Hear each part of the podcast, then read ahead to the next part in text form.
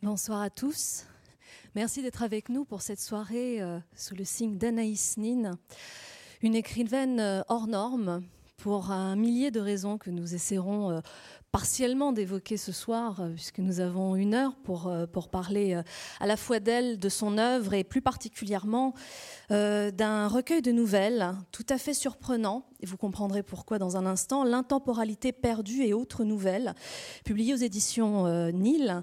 Euh, il s'agit euh, donc de nouvelles qui n'avaient jamais été traduites en, français et qui le sont euh, grâce à Agnès de Sarthe, ici présente. Agnès de Sarthe, vous êtes bien sûr romancière, personne ne l'ignore, mais peut-être que moins de gens savent que vous êtes la traductrice de près d'une trentaine d'ouvrages, si je ne dis pas de bêtises, et dont ce recueil de nouvelles qui, vient, qui vient de paraître, comme je l'ai aux éditions Nil.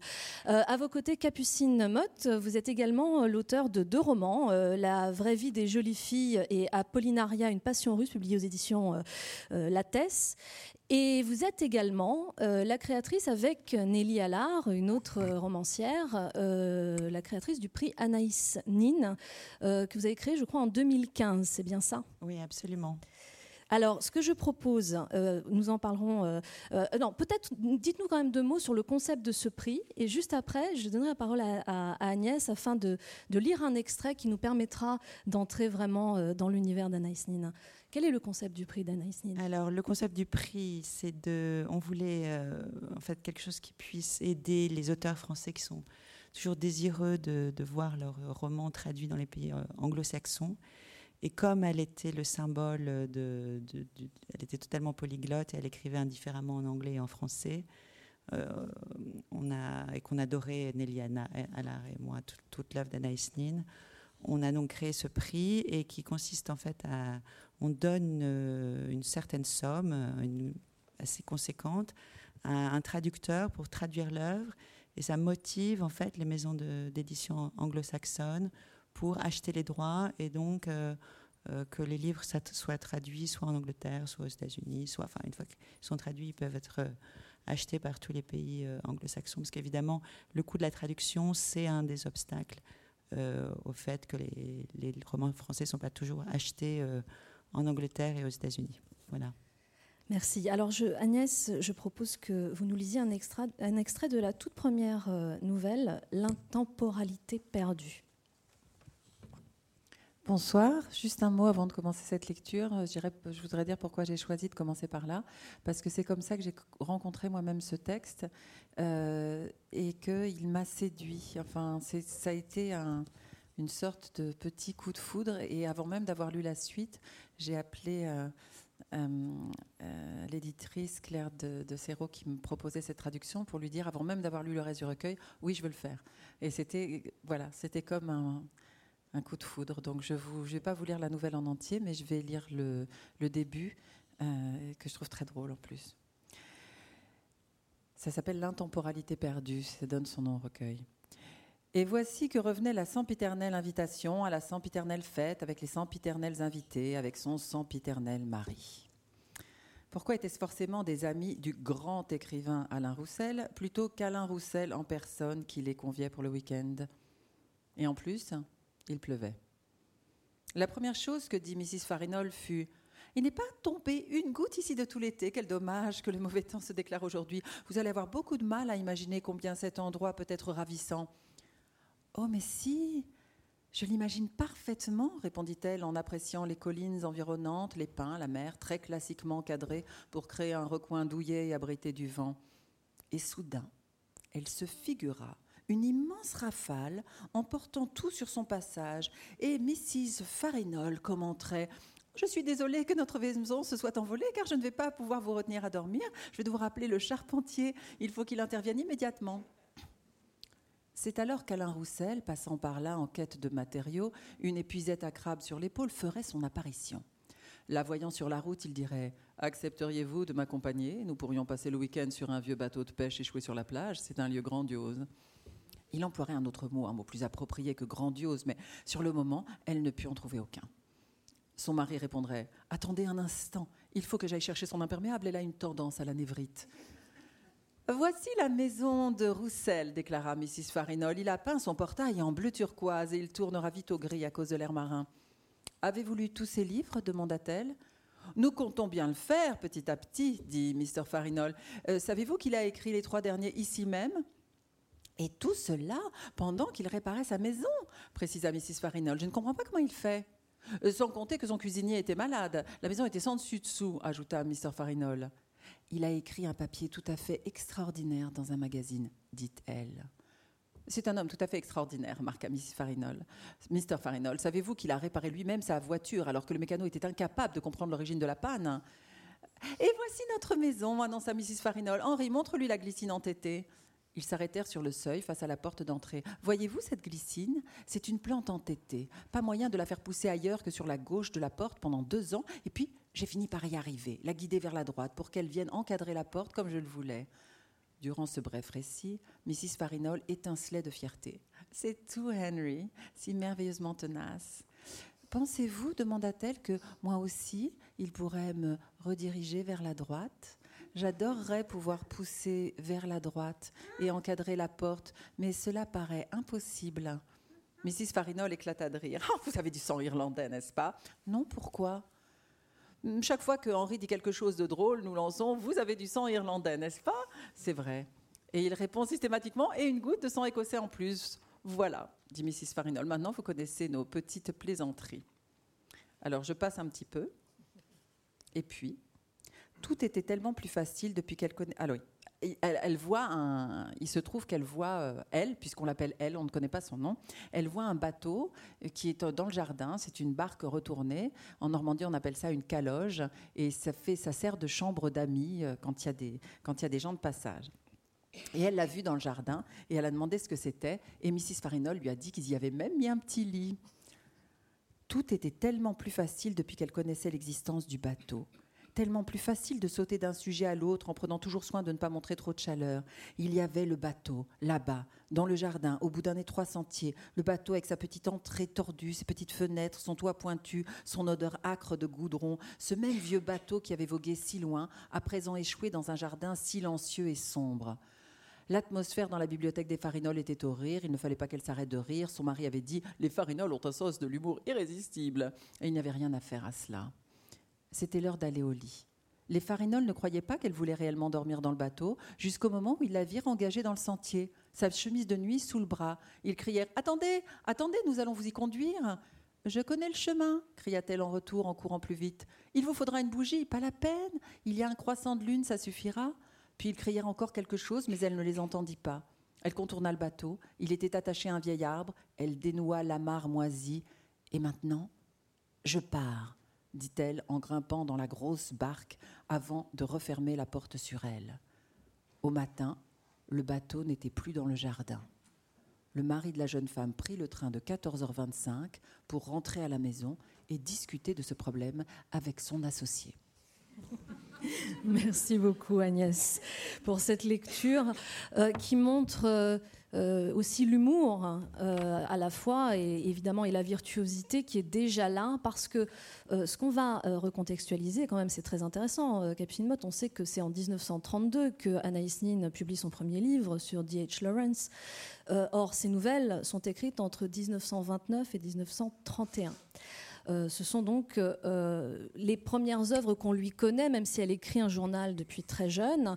Euh, elle, est, elle est jeune, elle a quoi? Elle a 26 ans à peu près au moment où elle, où elle écrit ses nouvelles, hein, ou 23 en 1930, elle doit avoir 27 ans. Voilà, elle a 27 ans, donc elle est déjà très jeune. Qu'est-ce qui vous vous a, vous a séduit dans ces nouvelles? Et qu'est-ce que ça vous évoque par rapport à l'écrivain que vous connaissiez à travers euh, l'œuvre qui est beaucoup plus connue que, sont ces journaux, ces, journaux intimes euh, mais je crois qu'on en a un peu discuté pour dire qu'en fait tout est là déjà, tout est. Euh, elle a une sorte de préscience de tout ce que ce qui va faire son œuvre, notamment par exemple cette nouvelle pour commencer là, c'est la dissociation qu'elle éprouve entre euh, la vie fidèle avec un mari, la vie entre guillemets bourgeoise, euh, et, l'espèce de, second degré de distance qu'elle prend par rapport à, cette vie-là. Et toute sa vie, elle va rester mariée, en fait. On imagine que l'homme dont elle parle est, le mari qu'elle a à l'époque, s'appelle Guiller. elle s'est mariée en 1923. Elle s'est mariée déjà quelques années qu'elle est mariée. années.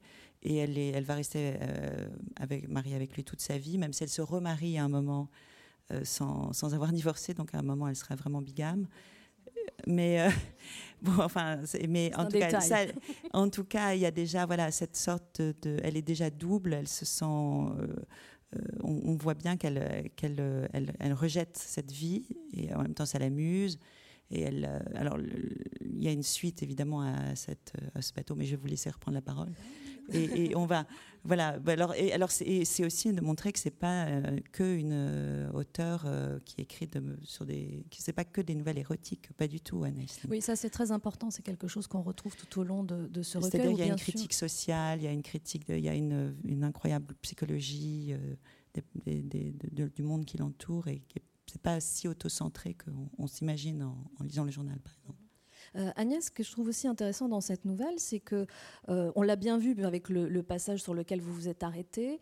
Euh, on part sur quelque chose de très réaliste, vaudevillesque et réaliste à la fois. et tout d'un coup, il y a l'intrusion du surréalisme, donc l'intrusion de l'imaginaire, donc l'intrusion de l'écrivain, d'une certaine façon. C'est bien ça qui se passe dans cette nouvelle aussi. oui, tout à fait. alors c'est vrai aussi que c'est une question d'époque. Elle écrit elle écrit avec et dans son époque de ce point de vue-là. Donc euh, l'imaginaire, euh, le surnaturel est le bienvenu. Euh, mais elle a une façon extrêmement agréablement désinvolte de l'utiliser. C'est-à-dire que quand on lit les nouvelles, il y a plusieurs. On pourrait pointer, c'est pas la seule nouvelle dans laquelle il y a un élément surnaturel. Il y a aussi un élément de ce type-là dans les plumes de pan. Euh, il y a aussi Tishnar, hein, qui est une nouvelle extrêmement énigmatique.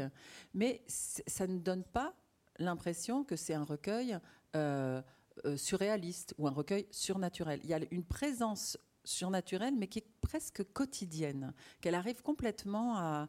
L'alchimie se fait, il y a d'ailleurs une très belle nouvelle qui s'appelle L'alchimie, entre, entre le quotidien, la caricature sociale et l'onérisme, euh, elles passent très très facilement de l'un à l'autre. Et moi, ce qui m'a frappé dans ces nouvelles qui étaient inédites, qui sont des nouvelles de jeunesse, et c'est très important le terme nouvelle de jeunesse.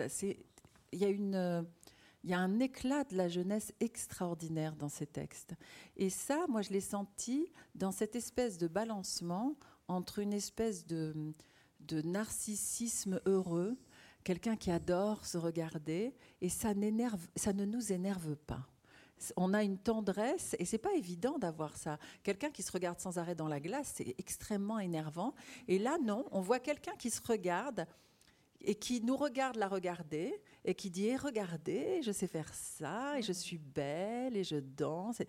Et c'est jamais agaçant parce qu'il y a une fraîcheur et une énergie que seule la jeunesse a et qui est presque adolescente. Euh, et ça, c'est extrêmement touchant. Et il y a cet élément, mais mélangé avec l'onirisme, enfin qui donne la main à l'onirisme et à l'humour. Et, de temps, et, puis, dans presque chaque nouvelle, il y a une réflexion sur l'art d'écrire et sur ce qu'est un écrivain, ce qu'est un artiste et comment il travaille, et même sur la vie des, des artistes ensemble ou solitaires. Et donc c'est très troublant, c'est un peu on, peut éprouver pour moi pour ce recueil la même euh, fascination effrayée et amusée qu'on peut avoir quand on a en face de soi un enfant surdoué où on ne sait pas vraiment quoi penser et on adore être là comme si on allait être sans cesse surpris. Moi, c'est l'effet que m'a fait ce recueil. J'ai l'impression que ce qui neutralise aussi l'éventuel agacement qu'on peut avoir face à cette manière de se regarder, c'est aussi qu'en fait, elle a une sincère curiosité. Elle n'est pas simplement dans la démonstration, elle est dans... Euh, venez avec moi, on va aller découvrir cet étrange animal que je vois dans le miroir. Il y a aussi de ça, non?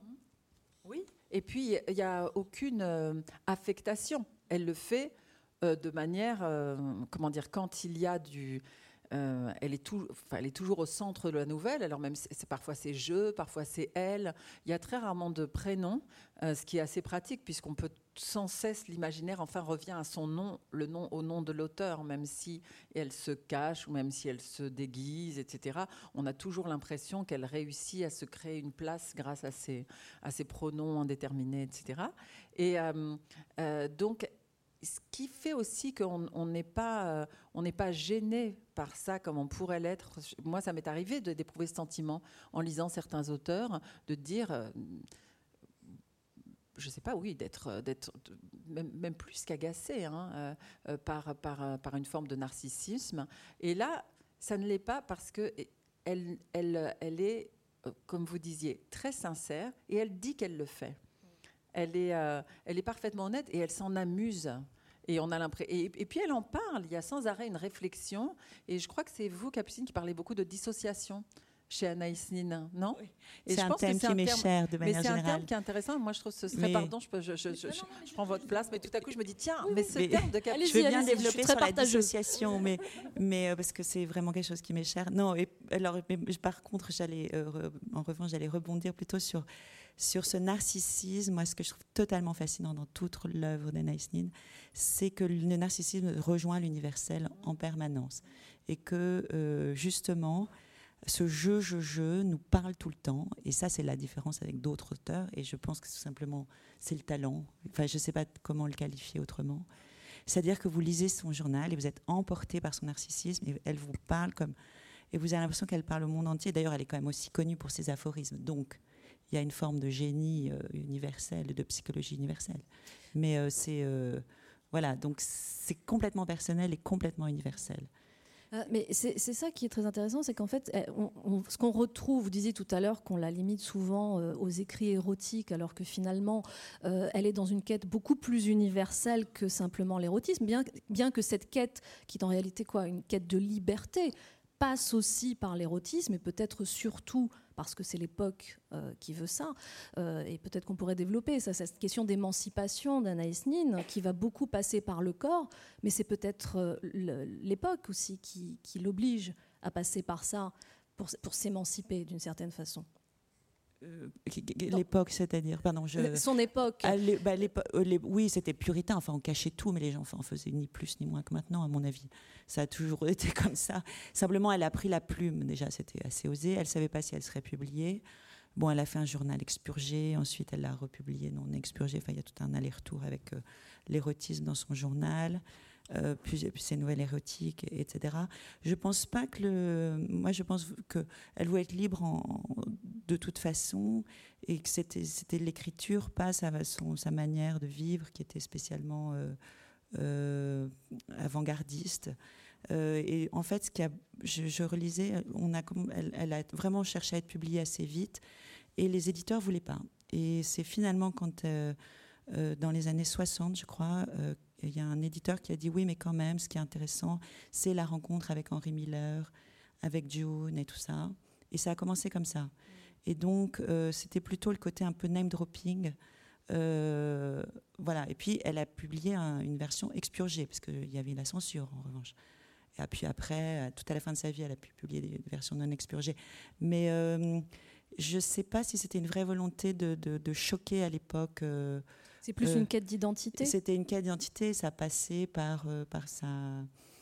Oui, par. Euh, mais c'est toujours dans le désir de l'autre aussi, parce que c'était toujours pour vérifier qu'elle existait en miroir par rapport à des hommes. On a beaucoup dit qu'elle avait une aventure avec June, mais on n'est même pas sûr qu'il y ait eu un rapport homosexuel, en fait. On pense qu'elle a eu un rapport homosexuel bien plus tard. Et elle a eu un rapport très très fort avec June Miller, mais pas forcément, qui n'est pas forcément passé par le corps. Et euh, je ne sais plus ce que je voulais dire, mais voilà. Et, non, on parlait d'une quête d'identité oui, plus que d'une quête érotique en soi. L'érotisme en fait partie. Et évidemment, comme c'était une des premières à utiliser l'érotisme et même la pornographie, quasiment à certains, on a retenu ça. Euh, mais euh, je ne sais pas maintenant, c'est vraiment plus qui moi me, la qualifie pour moi en tout cas. Mais, Agnès, vous avez évoqué tout à l'heure l'image d'un enfant surdoué euh, qui nous attendrirait et qui éveillerait notre curiosité ou notre perplexité. Je propose que vous lisiez un autre extrait où il est question justement euh, d'enfance d'une certaine façon et on commentera après. Je veux bien, mais à condition que Capucine me parle de la dissociation en jeu après. on, en parlera juste après. D'accord, alors, alors je veux bien.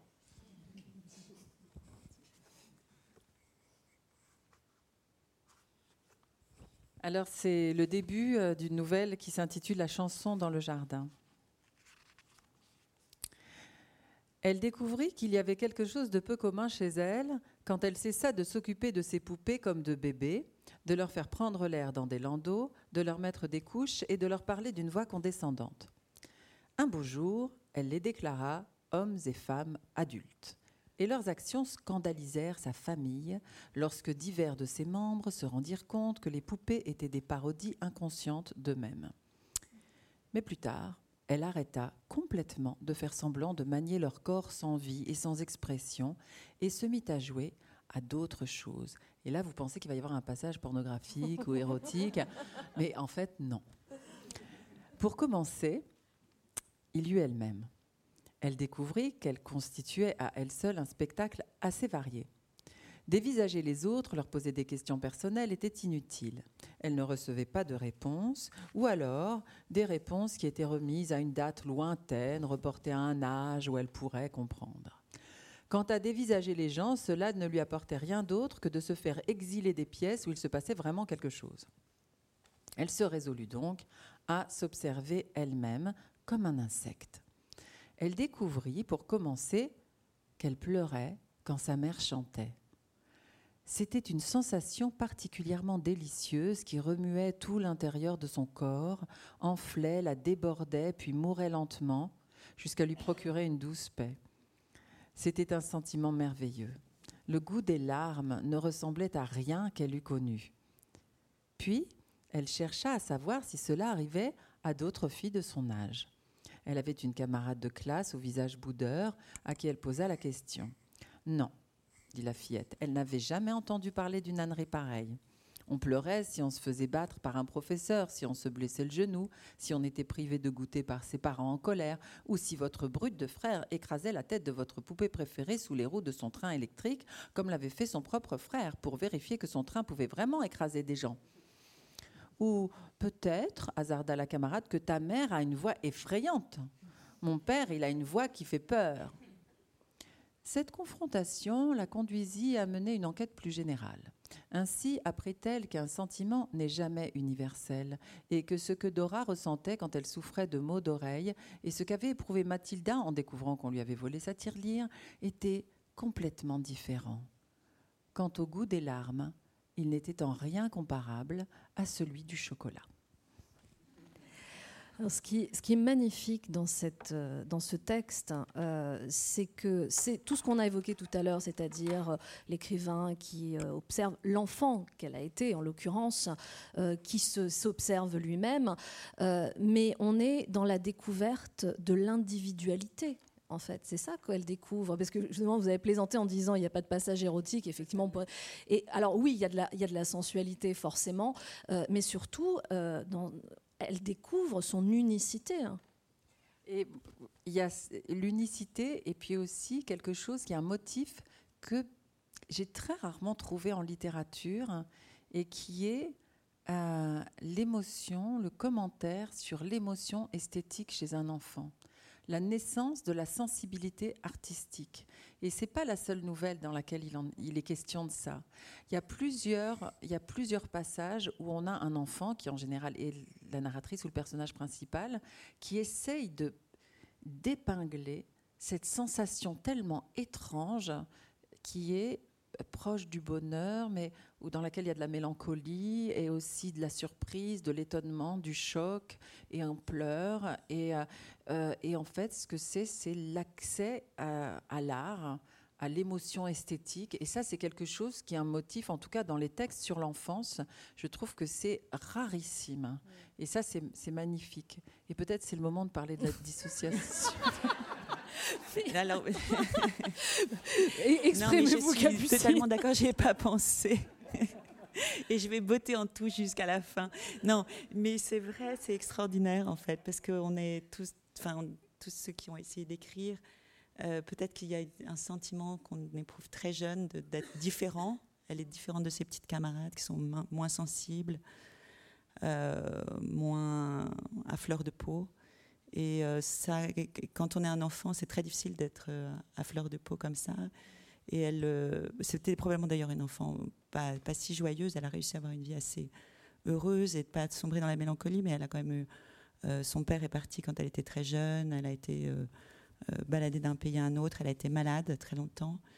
elle vivait à Arcachon, je crois, parce qu'elle a été, elle a une elle a une infection qui a très mal tourné. Enfin, donc ça, été une enfant qui a été clouée au lit. J'imagine qu'elle en a profité pour lire à ce moment-là. Enfin, donc ça explique aussi après la genèse de, ce qui s'est passé après. Euh, mais euh, c'est vrai que c'est, inouï d'avoir réussi à écrire, de se souvenir. Enfin, encore une fois, là, c'est très personnel et moi, personnellement, ça me rappelle des choses que j'ai sans vécu, j'aurais jamais réussi à écrire. Et ça, c'est la, la magie de la littérature, c'est de, d'être replongé dans des sensations d'enfance ou qu'on a connues et dont on ne se souvenait plus. Et j'ajoute juste une chose, c'est que moi, ce qui m'a surprise, c'est que euh, elle, alors que ce sont ses premières nouvelles publiées, alors on imagine qu'elle a commencé à écrire bien plus jeune, etc. Mais enfin, c'est quand même des nouvelles euh, assez précoces. Elle, elle s'observe de loin. C'est moi qui vais parler de la dissociation. Et euh, Alors qu'elle n'a que 27 ans. Hein. Disons que non, mais elle a que 27 ans et elle est déjà dans une rétrospective de comment je suis devenue écrivain, alors qu'elle est en train de devenir écrivain. Et ça, c'est quelque chose de, qui aussi pour qui pour moi en tant que lectrice et traductrice a été une immense surprise. C'est d'avoir d'avoir un contenu théorique et spéculatif et rétrospectif chez une personne si jeune. Euh, et, et, ça, c'est présent dans plusieurs nouvelles. Et on a l'impression, c'est parfois on a l'impression que c'est des micro-mémoires. Mais comment écrire ces mémoires alors qu'on vient de commencer? On vient de commencer à vivre. Peut-être grâce à la dissociation. c'est une vocation. Elle, était, euh, elle a quand même été portée toute sa vie. Euh, bon, il y a des courants contraires qui sont justement le symptôme de la dissociation. Euh, mais elle, elle, avait quand même une foi en elle-même. Ça, c'est sûr qu'elle avait confiance en elle. Elle a eu confiance en, sa, en son intelligence, en, son, en sa beauté, en son énergie, parce que quand vous comptez le nombre de pages qu'elle a de, son journal, je crois qu'il y a plus de 35 000 pages. plus de 35 hein. 000 pages et la vie extrêmement riche qu'elle a eue avec tous ses amants, ses maris, comment est-ce qu'elle arrivait à écrire.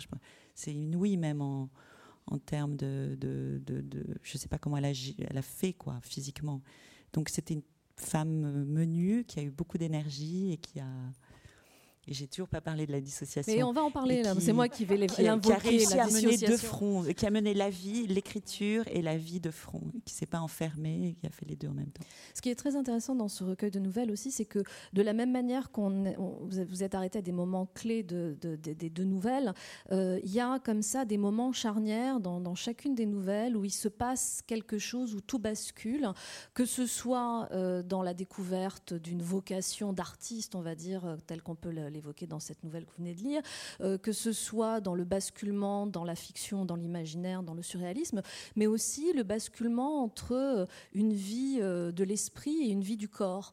on va le trouver notamment dans Sol glissant, qui est la dernière nouvelle, où c'est une jeune danseuse qui va se découvrir et qui va à la fois découvrir le pouvoir de son corps alors qu'elle pensait que tout passait par l'intellect, mais on va le découvrir aussi, alors je ne voudrais pas dire de bêtises sur le titre, mais fiancée par l'esprit, où il est question d'un couple euh, platonique d'une certaine manière, elle est peut-être aussi là, la dissociation, c'est qu'on a affaire à, un écrivain qui euh, euh, se rend compte qu'elle a passé toute une partie de sa vie à, refuser le corps, à passer par l'intellect, et finalement, il y a tout un coup, toute une planète qui se, qui se présente à elle, qui est celle de la sensualité, non?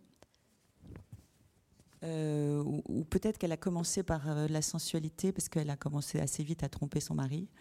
Et, et en fait, euh, finalement, toutes ces nouvelles qu'elle décrit, c'est quand elle tombe enfin sur l'homme dont elle rêve, qui n'est pas son mari, qui est dans le fiancé par l'esprit, qui est un, vrai créateur, qui est l'homme qu'elle espérait, qui est, qui est elle se rend compte qu'elle est à la fois, elle a très envie de, vivre une passion pour lui, de se mettre à son service, d'être dévouée, de se, disparaître par amour pour lui, de se donner corps et âme. Et elle-même dit, mais moi j'ai une œuvre à, faire. Et comment je vais réussir à concilier les deux? Comment est-ce que je vais arriver à être la grande amoureuse que je rêve d'être? Et comment est-ce que je vais en même temps pouvoir exister comme artiste? Et, et tout simplement être seule. Il y a tout un passage sur la solitude où elle dit être artiste, c'est être seule. Il n'existe qu'une seule façon de s'accomplir dans l'art et elle est solitaire, dit-elle. L'art, l'art était un assouvissement, donc un assouvissement en soi. Euh, et en même temps, ce qu'on découvre dans cette nouvelle, euh, qui est, à titre personnel, une de mes préférées, euh, c'est que elle découvre ça, mais elle va aussi découvrir que parfois ce que son désir d'art est aussi antinomique avec euh, le désir de l'homme que l'homme peut avoir euh, pour elle. C'est-à-dire qu'une femme puissante, tout d'un coup, euh, a l'air moins désirable. Je, cite pour m'expliquer, l'homme en question lui dit Un homme t'a-t-il déjà dit qu'il voulait te détruire? Eh bien, moi, j'ai ce désir. Alors, plus loin, il dit À présent, je ne peux plus te toucher. Il y a un voile entre nous. C'est-à-dire qu'il ne supporte pas l'idée qu'elle qu'elle comble son intellect parce que ça, met un paravent entre leurs corps d'une certaine manière. C'est une découverte qui est absolument tragique finalement de se dire qu'on ne peut pas à la fois être un être pensant et un être désirable. C'est peut-être la libido de cet homme, elle a dû le vivre, je pense, euh, qui s'est retrouvé impuissant face à la puissance incroyable qu'elle avait. Euh, c'était plus une petite chose euh, face au rapport euh, classique homme-femme d'un rapport sexuel normal. C'est, il a probablement, il s'est retrouvé tout à, tout à coup bluffé et coupé de, le physique lui a échappé et elle s'est rendue compte de ça, de ce pouvoir énorme. finalement, lui couper l'herbe sous le pied pour tout ce qui était le, c'est ce rapport à l'homme, soit elle est soumise, soit elle soumet, et c'est très difficile d'arriver à concilier les deux. Et elle a eu le même problème avec Henri Miller plus tard. Oui, qu'elle ne connaît pas au moment où elle, euh, où elle a écrit. C'est une sorte de, pré, de prémonition d'Henri Miller, ce personnage. Oui, d'ailleurs, c'est drôle, on a l'impression qu'il y a plein de prémonitions dans ce livre. Hein. Parfois, on a l'impression, on se dit, ah bah tiens, la connexion se fait avec tel moment de sa vie. En fait, elle n'a pas encore vécu ce moment-là. C'est presque comme si le livre allait les provoquer d'une certaine façon.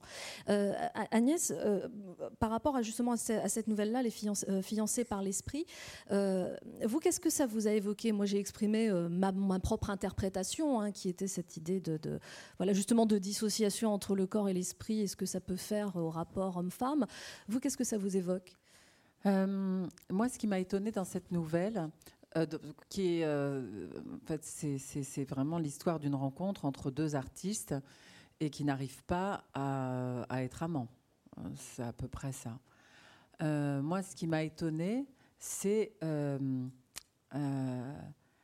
l'excessive formulation de tout. C'est-à-dire que euh, ce sont deux personnages qui parlent énormément et de manière exhaustive de ce qu'ils ressentent. Et ça, c'est des.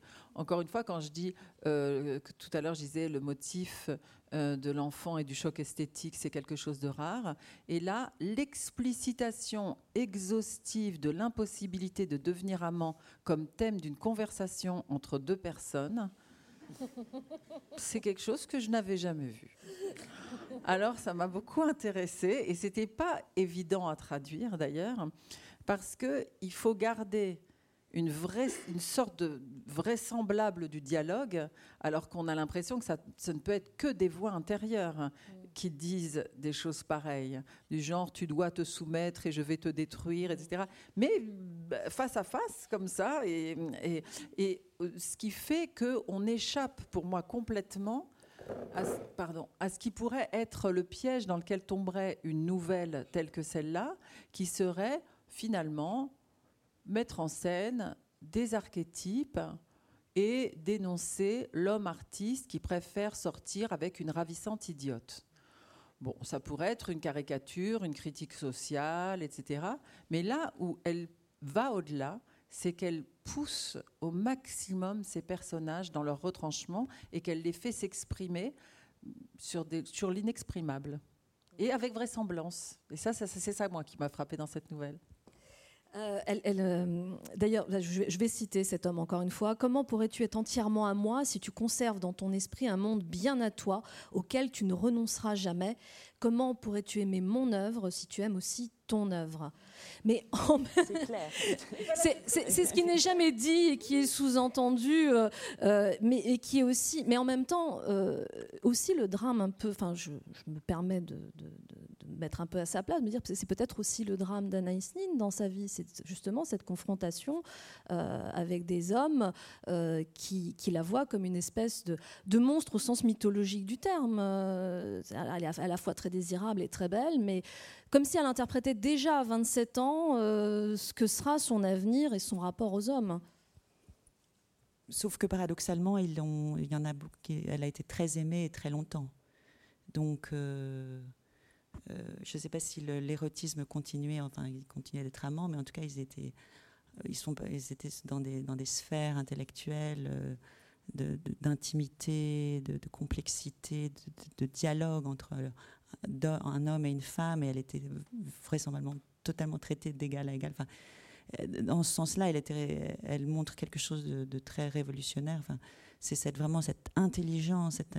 c'est une digne descendante de, des, femmes qui tenaient des salons, de, Madame du de Julie Lespinasse, qui, qui formaient des esprits, enfin, qui étaient aussi. Euh, c'est vraiment une, intellectuelle, quoi. Et donc. Euh, euh, et, ils l'ont probablement aimé, respecté jusqu'à la fin de sa vie et soutenu pour ça. Donc, c'est, je sais pas si c'est un drame.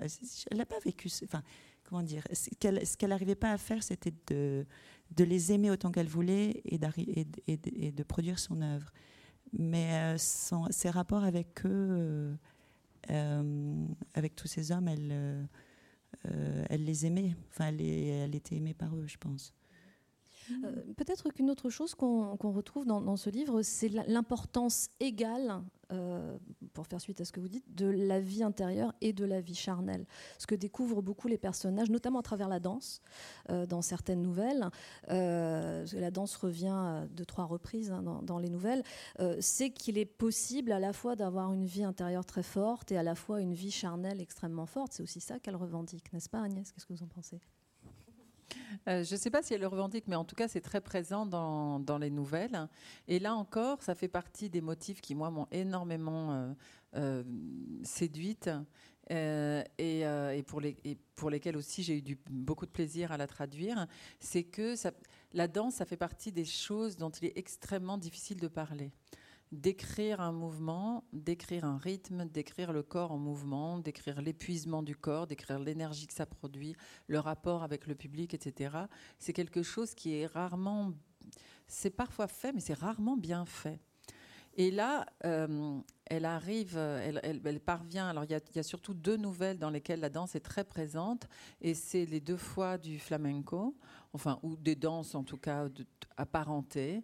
Euh, euh, des danses andalouses. Il y, a, le sentiment, ce, titre qui est assez rigolo, je trouve, moi, le sentiment de cigane. Euh, et puis il y a Sol glissant. Euh, dans les deux, on voit des, on voit des danseuses, et c'est très. je pense qu'une des choses qui lui permet d'atteindre à la vérité de la danse, c'est aussi tout ce qui est pragmatique dans la danse. C'est qu'elle parle de de la, des jupons, de l'état dans lequel ils sont, de la raideur d'un tissu, de, euh, de, de l'odeur des vestiaires des danseuses qui se sont succédées les unes après les autres, euh, de, du, des traces de gomina sur la main après qu'on a lissé une mèche de cheveux, toutes sortes de détails qui, par leur accumulation, permettent au lecteur de de se fondre complètement et de, et de vivre la danse telle qu'ensuite elle est mise en scène, où on la voit sur scène, dansante, etc. Mais c'est par ces cette accumulation de détails matériels et la précision de son trait euh, à chaque fois. Euh, et là aussi, il y a quelque chose de l'ordre de l'épuisement. Elle épuise son sujet. Et c'est ça aussi qui fait sa force, parce qu'elle ne nous épuise pas du tout en le faisant. Au contraire, elle nous emmène euh, irrésistiblement, je dirais. Est-ce qu'il y a une difficulté particulière à Anaïs Nin dans la traduction Est-ce que vous avez rencontré une difficulté de langage ou d'expression? En faisant suite à ce que vous venez de dire, justement, cet épuisement et cette précision euh, je ne je peux pas du tout parler de l'ensemble de l'œuvre parce que moi je n'ai traduit que ces nouvelles-là. Donc euh, mhm. il se peut que le, traducteur du journal, le traducteur ait un sentiment complètement différent. Euh, pour ce qui, pour moi, ça a été une rencontre heureuse. C'est-à-dire que j'avais l'impression, comme ça arrive parfois, mais on ne peut pas le prévoir, hein, que le texte est absolument limpide et qui s'offre euh, alors, ça ne veut pas dire qu'il n'y a rien de difficile, hein, mais euh, euh, que les énigmes trouvent leur solution dans le texte lui-même ou dans la suite du texte. Et, et puis, il y a cette, le fait qu'elle soit tellement cohérente dans son écriture. Hein, que quand elle nous emmène dans une promenade, ou par exemple, il y a, je ne sais pas si vous voyez cette nouvelle qui s'appelle La peur de Nice, un, une, drôle de titre. Les titres sont assez bizarres. Où euh, il y a une promenade, il y a trois personnes qui se promènent à Nice et elle décrit tellement bien chaque plante qui est au bord de l'endroit où ces personnages marchent, toutes les odeurs qui sont exaltées par le, la, la toute, jeune fraîcheur de la nuit. en fait, quand on peut très facilement entrer dans la transe avec elle et à ce moment-là, traduire devient une sorte de rêverie. Euh, donc c'est pour ça que je parle de rencontre heureuse. Ça a été un merveilleux, un merveilleux travail, mais parce que le travail est tellement fait par l'écrivain. Euh, Capucine, est-ce que vous avez lu les textes en anglais et en français ou uniquement en français? Euh, les nouvelles en français. Mais vous avez lu déjà des textes Non, j'avoue, j'ai lu. Moi, je lis, je lis en anglais, euh, en français, pardon. j'ai lu en français.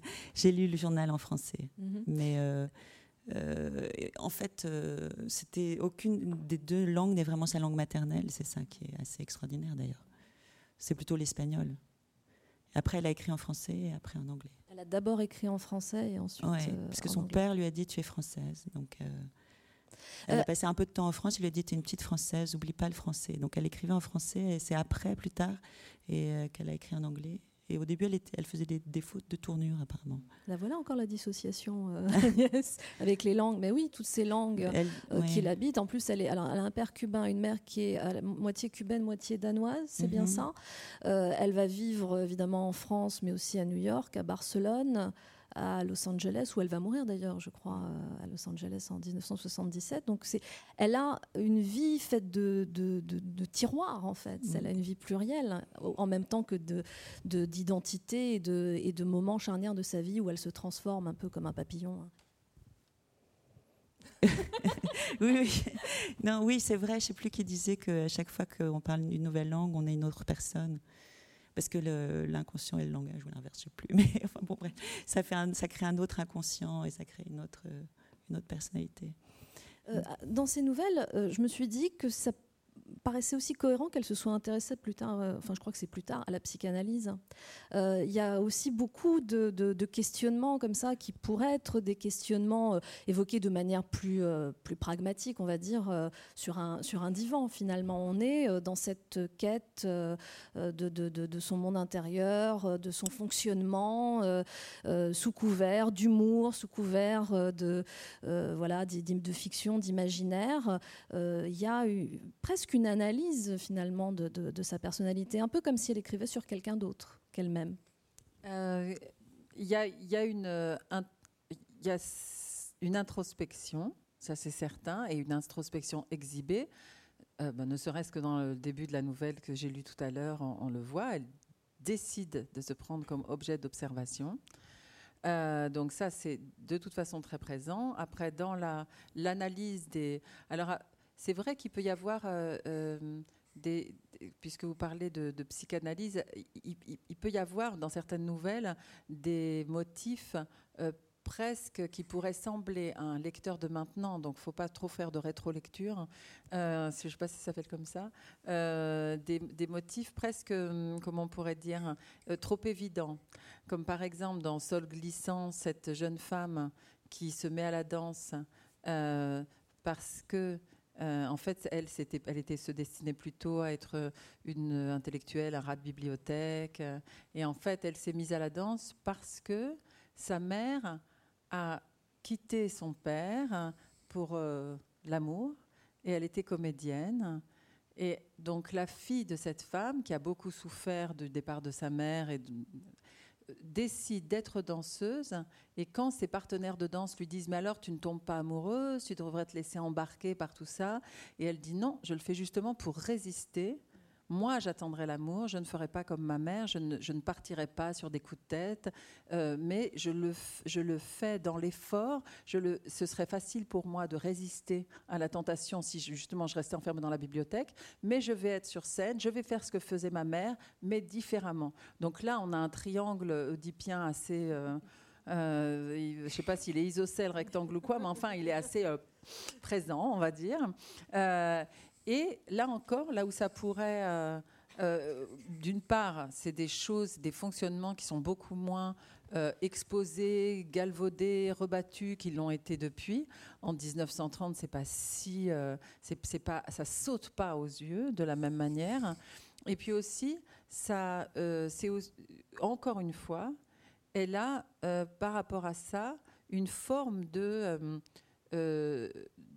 de regard euh, qui n'est jamais un, comment dire, un regard euh, docte, mais désagréablement docte.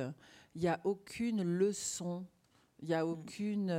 Euh, moi, c'est l'impression assez qui, qui, me reste, c'est qu'il y a un regard vraiment aigu, mais pas de leçon de morale, pas de leçon de vie, pas de. Alors on pourrait dire à 27 ans, c'est bien jeune pour faire ça, mais elle fait des choses qui sont tellement hors de son âge, du genre la réflexion, par exemple, dans Alchimie, où elle explique, où on voit, c'est une nouvelle très étonnante, où un groupe, elle est assez abstraite, il y a un groupe d'admirateurs d'un écrivain qui débarque chez lui, le grand écrivain. Le grand écrivain, et euh, ils veulent voir comment, euh, ben, comment il fait pour être un si grand écrivain. Et euh, on, on les accueille, et c'est la femme de l'écrivain qui les accueille. Et elle lui dit non mais c'est pas la peine que vous le rencontriez, il sera pas content de vous voir, de toute façon il va être désagréable.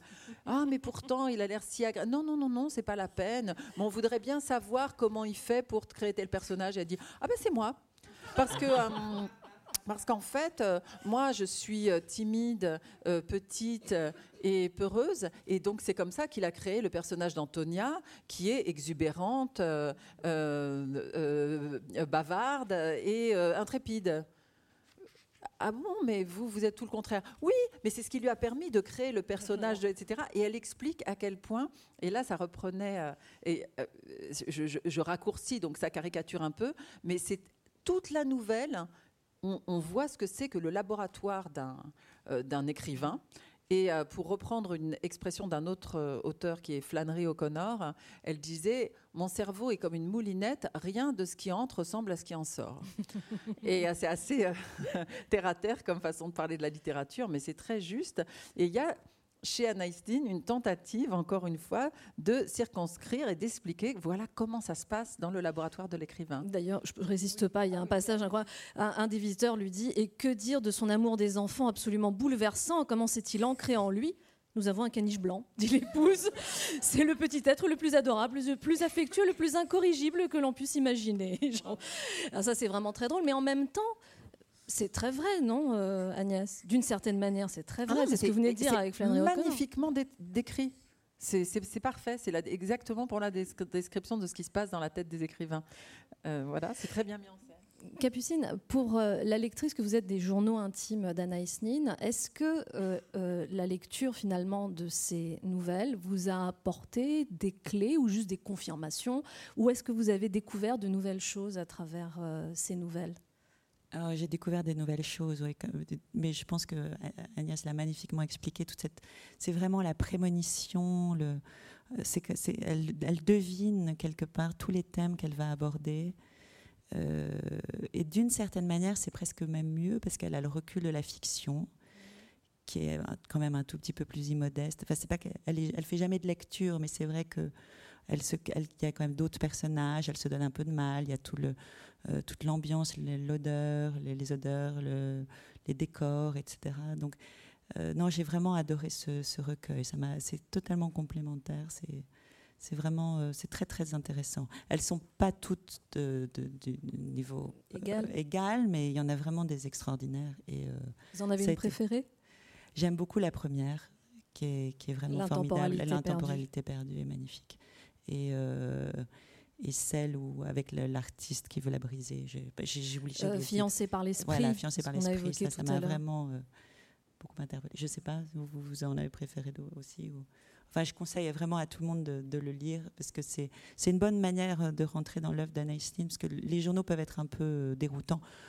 L'autre manière d'aborder Anaïs Nin, c'est de prendre son journal à n'importe quelle page.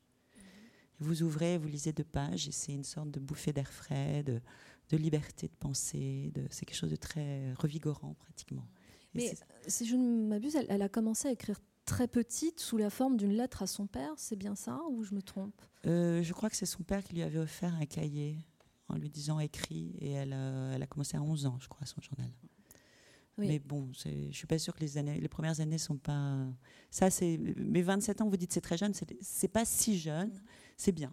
Non, c'est jeune pour un écrivain. c'est jeune pour un écrivain, oui. Et puis c'est très abouti pour 27 ans. Oui, pour avoir une telle maturité dans la réflexion, dans le regard qu'elle porte. Euh, Mais elle avait déjà pas mal, euh, pas mal, beaucoup. Enfin, il y, y, a des journaux d'enfance. De, hein. Mais bon. Euh, juste peut-être évoquer une, dernière nouvelle qui sont les, plumes de pan qui moi m'ont un peu fait penser à Oscar Wilde, euh, au conte d'Oscar Wilde, parce qu'il y a quelque chose euh, d'un peu cruel quand même, et en même temps d'extrêmement euh, lucide. Donc les plumes de pan d'une femme, une chanteuse à qui on va offrir les plumes d'un pan qui est apparu un soir alors qu'elle chantait. Je vais faire très rapide. On lui offre ses plumes, mais, mais sauf qu'on dit que ses plumes portent malheur. Elle les met quand même dans son vase, et en fait elle va s'en servir comme prétexte pour justifier ces bêtises, on va dire, ou ces erreurs, ou euh, ces malheurs en tout cas. Euh, il y a quelque chose d'Oscar de, Wilde un petit peu dans ça, non? Euh, oui, là encore, c'est une, façon de faire intervenir le surnaturel parce qu'on n'est jamais sûr, et c'est pas décidé pour moi dans la nouvelle, si c'est parce qu'elle a gardé les plumes de pan qui lui arrivent toutes les catastrophes qui lui arrivent, ou si elle garde, et elle le dit, elle dit, je garde les plumes de pan, comme ça, dès qu'il m'arrive, dès, dès, que ça se passe mal, je peux dire, ah, mais c'est à cause des plumes de pan. Euh, et ça, c'est très joli parce qu'on reste. Euh, c'est pas décidé. Euh, ce qui est très cruel, c'est que c'est une. mais comme, souvent, une forme de, blessure infligée à soi-même. C'est-à-dire que la malédiction n'est pas venue d'ailleurs. C'est-à-dire qu'on ne peut pas dire. D'ailleurs, c'est assez, c'est assez frappant parce que ce pan, on le voit avant que les plumes soient offertes, on, entend la chanteuse et pendant qu'elle chante, il y a un pan qui marche comme font les pans comme ça, en se dandinant. Et on le voit, et on le voit écouter la chanteuse. Et puis après, bon, il est mort puisqu'on lui a offert ses plumes. Mais il y, y, a quelque chose de la fascination euh, du, euh, à la fois du, pan qui a regardé, qui a écouté, de la chanteuse qui a vu. En plus, bon, les plumes de pan, c'est assez particulier puisque c'est les plumes qui sont les yeux. Les yeux. Donc c'est une série, c'est comme une myriade d'yeux. Donc on ne sait pas très bien si c'est métaphorique, au sens où comme c'est une artiste de scène et qui est extraordinairement euh, séductrice, séduisante et qui rend plus, enfin, plusieurs hommes à moitié fous, euh, dont, un qu'elle écrabouille, un, compositeur euh, qu'elle piétine, enfin, moralement. Euh, donc elle a, elle, a pas mal, elle a un très très fort pouvoir d'attraction. On peut imaginer que ces plumes-là sont... Mais c'est, là encore, chez un autre auteur, ce serait affiché comme métaphore. Là, non, elle le prend au pied de la lettre. Il y a un vrai pan, on le voit se dandiner, on l'a tué, on lui a donné les plumes, mais on ne peut pas s'empêcher, après on est obsédé par cette, série d'yeux qui la suivent toute sa vie. Euh, mais là encore, on, est, on reste dans l'indécidé, aucun dogmatisme. En tout cas, ce qui est certain, euh, Capucine, c'est que quand on lit ce recueil de nouvelles, on comprend tout de suite qu'on ne peut pas euh, limiter ou confiner Anaïs Nin dans la catégorie écrivain érotique. Ça, c'est certain. C'est-à-dire que c'est déjà, on sait déjà qu'en lisant ces journaux, bien sûr, on va trouver la sensualité, on va trouver l'érotisme, mais on va trouver bien plus que ça, en fait. Heureusement, oui, j'espère. Moi, j'ai tellement le sentiment que maintenant, elle est connue pour autre chose. Ça me déçoit toujours quand on me parle tout de suite d'érotisme quand on me parle d'Anaïs Nin, mais bon, on ne peut pas tous être passionnés par Anaïs Nin. Mais elle a, oui, d'abord, il y a plein d'aphorismes fantastiques. Le monde n'est pas comme il est, mais comme on le voit. Euh, il y a beaucoup de choses sur la liberté, sur l'amour, euh, qui n'ont rien d'érotique. Et puis tout ce travail sur l'inconscient, en fait, c'est vrai qu'elle a, suivi le mouvement sur, des surréalistes qui se sont beaucoup intéressés à la, psychanalyse. Elle-même a été psychanalysée, mais à cette époque-là, elle ne l'avait pas été. Et au fond, c'est vraiment incroyable comme elle a c'est vraiment quelque chose. Tout, ça, peut, vous le décortiquer magnifiquement. C'est inouï tout ce, qui pourrait être utilisé par les psychanalystes comme, euh, comme symbolique euh, pour expliquer de métaphores. C'est vraiment. Euh, est, on, sent qu'elle est très très très proche. Les idées sont dans l'air, donc elle, était, elle est déjà très très proche de la psychanalyse qu'elle va faire après. Elle n'a pas encore commencé, mais on sent qu'elle elle tourne autour de, de cette obsession qu'aura son époque pour la psychanalyse après. Et un peu comme les rêves euh, de, Dali dans ce film d'Hitchcock, euh, dont là le, nom le titre ne me revient pas, mais il y a quelque chose de ces rêves étranges voilà. mis en scène elle par baigne, Dali. Elle baigne dans l'obsession de l'inconscient et des images, du rêve, tout, ce que vous avez décrit, la rêverie, la transe l'accès à l'inconscient, l'accès à son fantasme. C'est. Euh, Agnès, je propose, puisqu'on a évoqué la danse tout à l'heure, et euh, vous expliquez à quel point elle était vraiment aussi dans le tactile, dans le détail, qu'elle va au bout de la démarche, que vous nous lisiez un extrait d'une nouvelle où justement il est question de, de cela, et je crois que c'est euh, Seul glissant.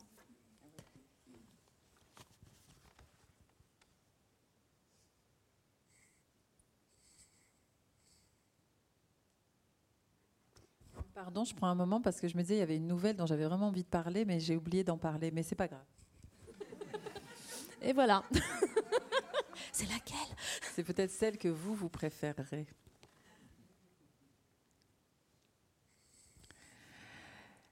Les mains d'Anita sont si froides qu'elle se demande si elle pourra jouer des castagnettes. Le son est meilleur quand elle a les mains chaudes. Elle tente d'allonger ses sourcils, mais sa main tremble trop. Elle ajoute un peu de gomina sur les accroche-coeurs qui ornent ses joues. Au bout d'un moment, elle sort dans le couloir et tombe sur Boris, fin prêt, qui tente de presser Laza. Mais il reste encore beaucoup de temps. La pièce sérieuse a commencé en retard et elle dure une heure et demie. Il fait froid et le couloir est plein de courants d'air. Il règne un grand remue-ménage revigorant. Ordre et contre-ordre à propos des éclairages, du rideau, et encore du rideau. On entend le public rire et un peu plus tard, il applaudit, spontanément. Les électriciens sont perchés au sommet des échelles sur la gauche. Il y a des tapis roulés et du mobilier appartenant à d'autres décors repoussés dans tous les coins. Il n'y a nulle part où s'asseoir et toutes sortes d'objets sur lesquels on risque de trébucher.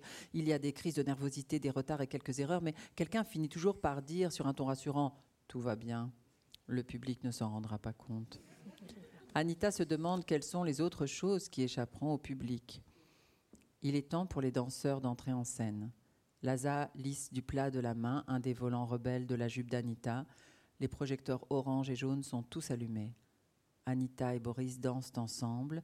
La simple vue du costume orange et noir et de la cape de Boris richement brodée a arraché un petit oh de plaisir à la foule. La danse est vive et colorée.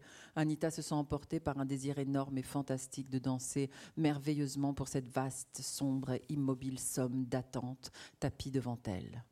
Une nouvelle personnalité prend son essor en elle, un nouveau moi, doué d'une énergie double et d'un double enthousiasme. Une nouvelle femme, audacieuse et pleine d'assurance, vient de naître.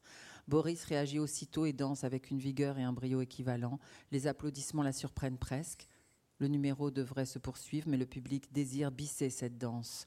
Depuis l'obscurité monte une vague d'enthousiasme. Elle se sent alors sûre d'elle, légère, expressive. Elle doit refaire son solo de fin. Le rideau tombe. Elle a très chaud. Elle est hors d'haleine.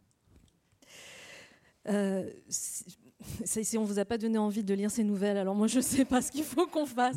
Je les trouve absolument magnifiques, je les réentends. Et ah, juste vous donner quelques titres parce que on, voit aussi là toute l'inventivité euh, d'Anaïs Nin. Donc on a dit évidemment l'intemporalité perdue, la chanson dans le jardin, la peur de Nice, le sentiment tigane, le russe qui ne croyait pas au miracle et pourquoi, la danse qui ne pouvait pas être dansée, un parfum dangereux, les roses rouges, fiancées par l'esprit, alchimie, Tischnar, l'idéaliste, les plumes de pan, fidélité, une fête gâchée, un sol glissant par laquelle on termine. Merci Marie-Madeleine, c'était un parfum dangereux. Donc vous la lirez. Merci infiniment euh, Capucine Motte euh, pour votre intervention. Merci à vous Agnès et aussi pour cette très très belle traduction que je vous invite vivement à lire. L'intemporalité perdue et autres nouvelles, c'est aux éditions Nil. Merci à vous tous.